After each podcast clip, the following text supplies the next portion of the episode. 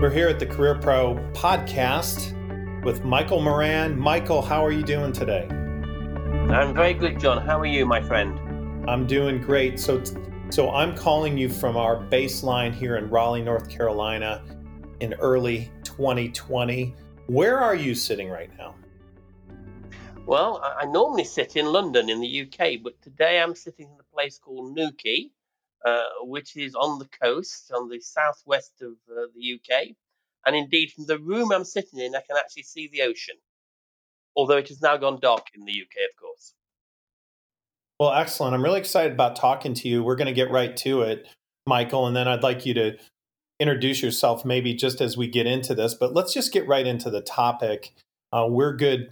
We've become good friends over the years now, working with Global Outplacement Alliance, and you've got 1080. We've got Career Pro here. We handle outplacement all over the world together. Actually, working on a big project for a biomedical company right now. So that's a a quick background, but let's get into the topic. You wrote some ideas down, and I wanted to comment also on 10 tips as we look at the new year for people who are looking at some kind of a career transition uh, or, or making a change in their career, upgrading their career. Never a better time to do it, despite what's going on in the world. Michael, give us uh, an overview of the topic and let's dive right in. Yeah, I thought, given we're at the start of January, it's a really good time for people to sit back and reflect on their careers to date, their aspirations, and more importantly, what they've got to put in place in order to achieve those aspirations. Um, and I'm a big advocate as a career coach of the need to have a plan uh, and to think through what it is you're going to do. Because all too all too often people don't. They just let things happen. And yes, occasionally opportunities come by. But for a lot of people, they sit there aspirationally wanting to do something about their career, but not knowing what Let's get into it. it. What are they? Let's so start. I, I want to question you on those. And I might slip in an, an A or a B myself if I see uh, an opening, but I know you've got it covered for sure. Let's start.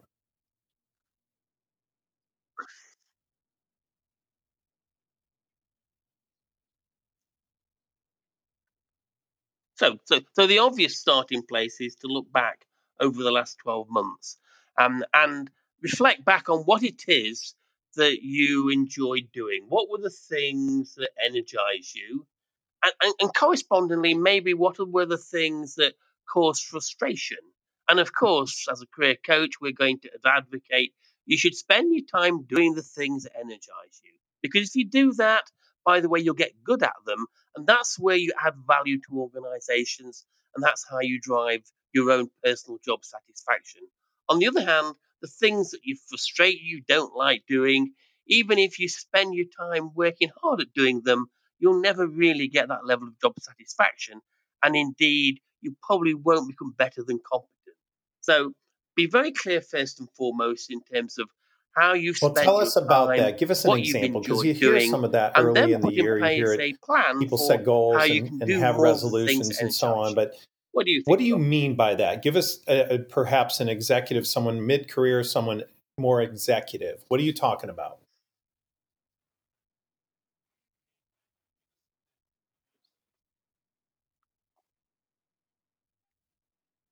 Well, uh, I suppose it, very often people do this best when they're thinking about what they want to put on their CV or on their LinkedIn profile. And they're reflecting on their achievements. What is it they're most proud of?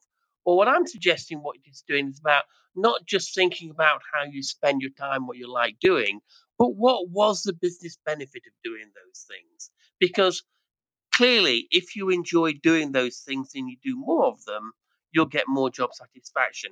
And having clarity when you talk they all have to be things michael do they all have to be tied to revenue or an achievement? Or should you really look back and go you, you know what? I really got a lot out of writing about, or writing uh, per particular performance evaluation and a little bit of a study that i did within my role in sales marketing finance whatever. Is it are you looking for those little things too that energized you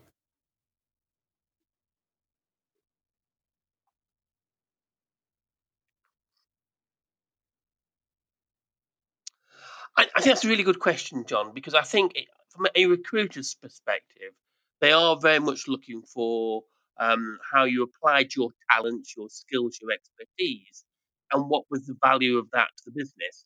But it doesn't always have to be value to the business in terms of revenue generation or client satisfaction. I truly do believe that if you know what it is that energizes you and you do that, you can then try that to helping grow the business. And so it might be around the introduction of articles you've written or how you made a process better, or indeed, you know, let's say you recruited or you developed. All right, very good. Let's move but on. But I do think next. it's important you can tie it back to what it is you was doing and the business benefit of it. Well, so the next one is to have a plan. To have a plan for yourself for the next 12 to 18 months and take a good look at that plan and set yourself some targets. And given it is this time of year, then that's a very good thing to do in terms of New Year's resolutions. Now, I'm not necessarily thinking of huge, big ideas, but for example, let's say in the last 12 months you want to improve your market knowledge or intelligence, maybe setting up meetings with people in your industry or peers or people that you used to work with during the next 12 months is a good idea as you build up your network. Remember, it's very, very important in terms of your career aspirations that your network so build deeper and better relationships and with key people and make that a part of your resolution. Is that fair?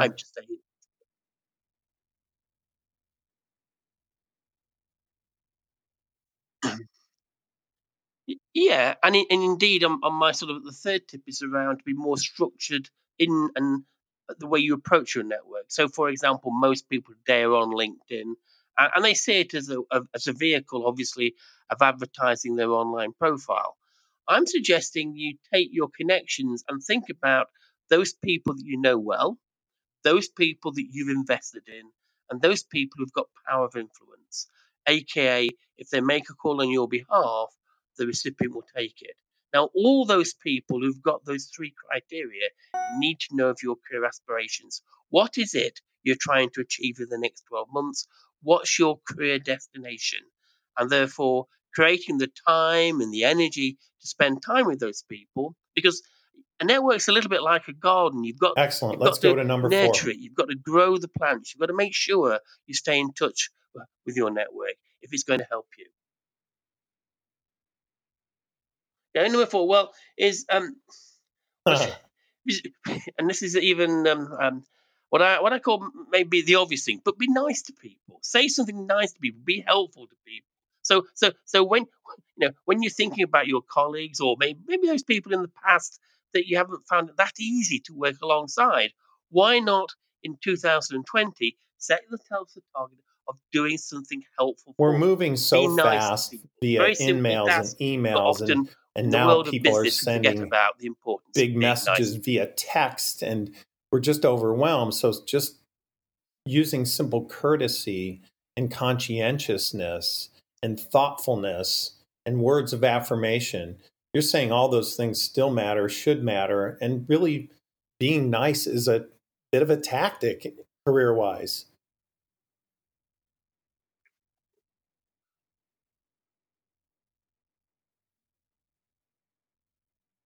I think What's next? On, What's number five? I, I think it's, it's a very simple thing to do, but absolutely, it's something that will pay dividends.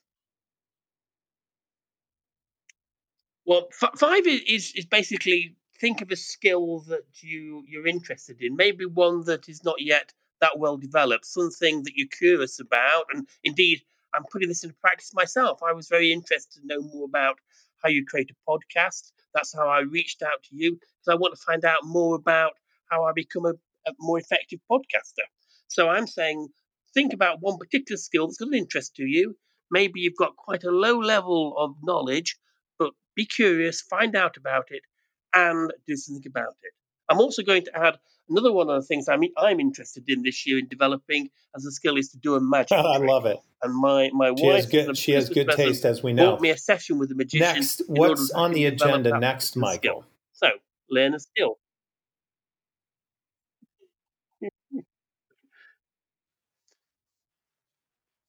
Next is asking for feedback. So not only am I asking people to be nice to people, I think self awareness in terms of career development is very important. So ask people for feedback about you, what it is they like about you, what it is they Can a career coach help you, you guide you through these, better. by the way? Uh, because being self aware, as I So said, I It's a loaded very, very question, but I have I know a lot of people who want to get feedback and do a lot of self-focused things. Sometimes they're. They have a giving Um, spirit and they don't want to concentrate on themselves. And as a career coach myself, pushing people sometimes to take care of these things and take care of yourself and really put yourself first is often an important part of this, isn't it?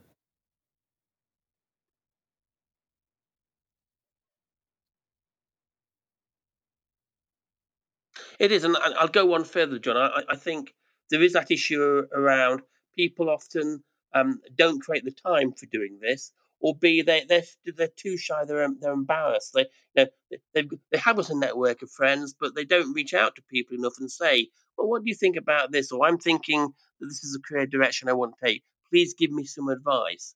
Um, I'll give you another example. We all know having a mentor is very important in terms of career development. Um, well, you know, maybe in 2020, just be brave and ask people at, in the organization Very good. know You know, I particularly they uh, are prepared to mentor like you. a know, well a number of things you said, but I, i'm thinking of one that view. you're giving people permission in these tips to do some things that are for themselves. Like you're studying magic. I assume that that's not something you thought of that is a direct business link to 1080 or or your pure business, but it's just something that energizes you and your wife saw that and wanted you to pursue. And that's okay it, it, even if it isn't a direct tie all the time.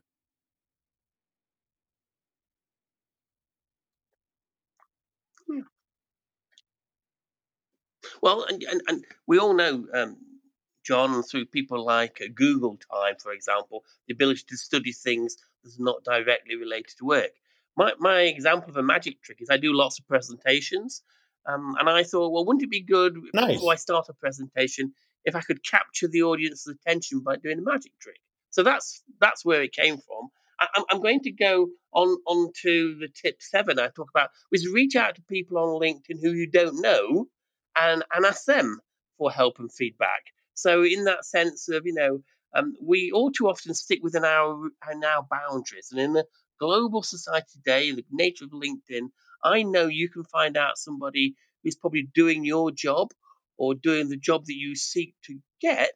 Uh, why not reach out on LinkedIn and ask them for advice? The worst they can say is, well, actually, they won't So even even if it's it's not, it's just something that you would push and do curious, to reach out to a really perhaps find trait. some kind of feedback and mentorship that stretches you. Maybe that's, for example, a guy like me is who's in North Carolina, a guy like you who's in the south of England. Uh, it doesn't matter. We're in a global society. You're saying stretch out, build a relationship, and those people may become uh, positive influence to you to you this year and beyond.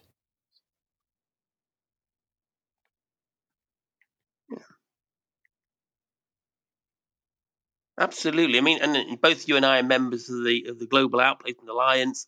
That's a really good example of, of a, a group of people who are doing something similar uh, across the globe who come together even even in our group, asking people about their practices, recent experiences, not just really, at our really national invaluable.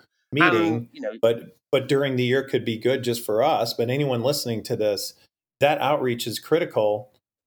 Awesome. What's number eight? Where where do we go now? What's number eight?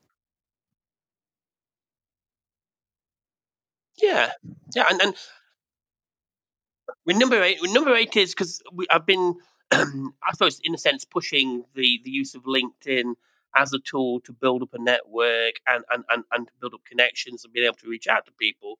I'm going to say at the start of every year, you should you you should review your LinkedIn profile, what it is it says about you. Because by the way, that's your online brand, that's your message, and clearly, if you're going to reach out to people, people are then going to look at that profile and make sure it's fit for purpose. Make sure whatever you've done in the last 12 months and that you're proud of as achievement, um, it's there, it's you reflected. So don't just put a profile up there and don't make any changes. Well, we're moving right on. We're almost about done here. you We're know, flying. how you're presenting yourself to the global community. And, and well, one, one more, and one more I should add around the LinkedIn profile, John, is around asking for endorsements from people for things that you, if you think you're good at or you've got a skill or a talent, LinkedIn has that facility to get people to endorse you. I agree and we with that. know I agree with that. I do believe people need get, to work with a career coach because sort of profile. anything And goes on LinkedIn looking these days, and people are you know they're getting endorsements. They might build up their profile, but they some of the executives we work with are in transition, but others aren't, and they need to wa- be watchful of yes, the positive moving forward productive profile, but also how are you handling the stealthiness that you might need to handle should you add a recommendation from someone that you work with now or later? There's a lot of ins and outs and i i think the more uh, linkedin becomes kind of a facebook where again the picture how people perceive the sharing of videos and audio there's a lot of danger tripwires in there too. So working with someone i really believe is important in the new year um, to make sure you not only lock down a better profile get those endorsements but do it wisely. Do you do you agree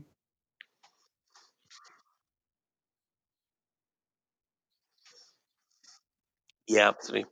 Yeah, I agree. I agree. You and and again today, there's so much use information out there on know enough that you can be a little dangerous if you if you don't like. So handle it right because there's a lot of choices now on linkedin that you never had i love it let's go to number nine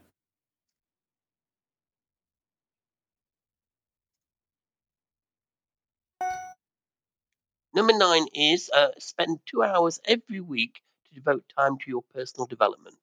Um, th- without doubt, Hmm. greatest uh, difficulty I see with career coaching are people who haven't got the time for themselves, either to forward their career or more to invest in themselves. And I'm saying I think it's really, really important.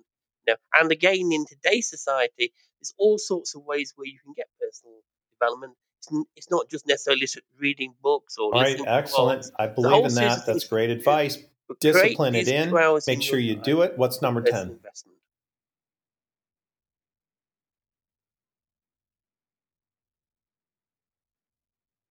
Well, number 10 is, is a bit more the same. It's saying every month there should be at least one item of professional development you've taken for you, given your current role, which is making you appreciate as an asset. So, whereas before I'm saying just spending the time two hours, maybe some of those things will be related or tangential to work. I'm thinking about your current skill set. What have I done in the last month to make sure I'm appreciating as an asset? And I, I I'm going to end John with that story that says I once worked with somebody who told me they'd got 20 years experience of, of selling. And what I discovered was they'd got one year's experience of selling, which had replicated 20 times.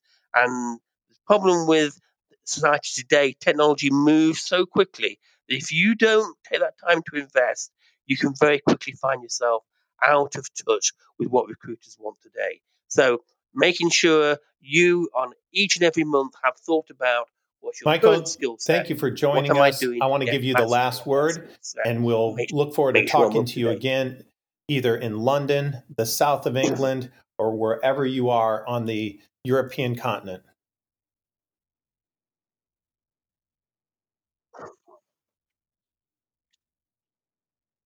Okay. Well, the, the last word, John, is, and, and what, what I try to do with these 10 tips is to advocate to people that your career is important to you, but the only person who can manage that career is you.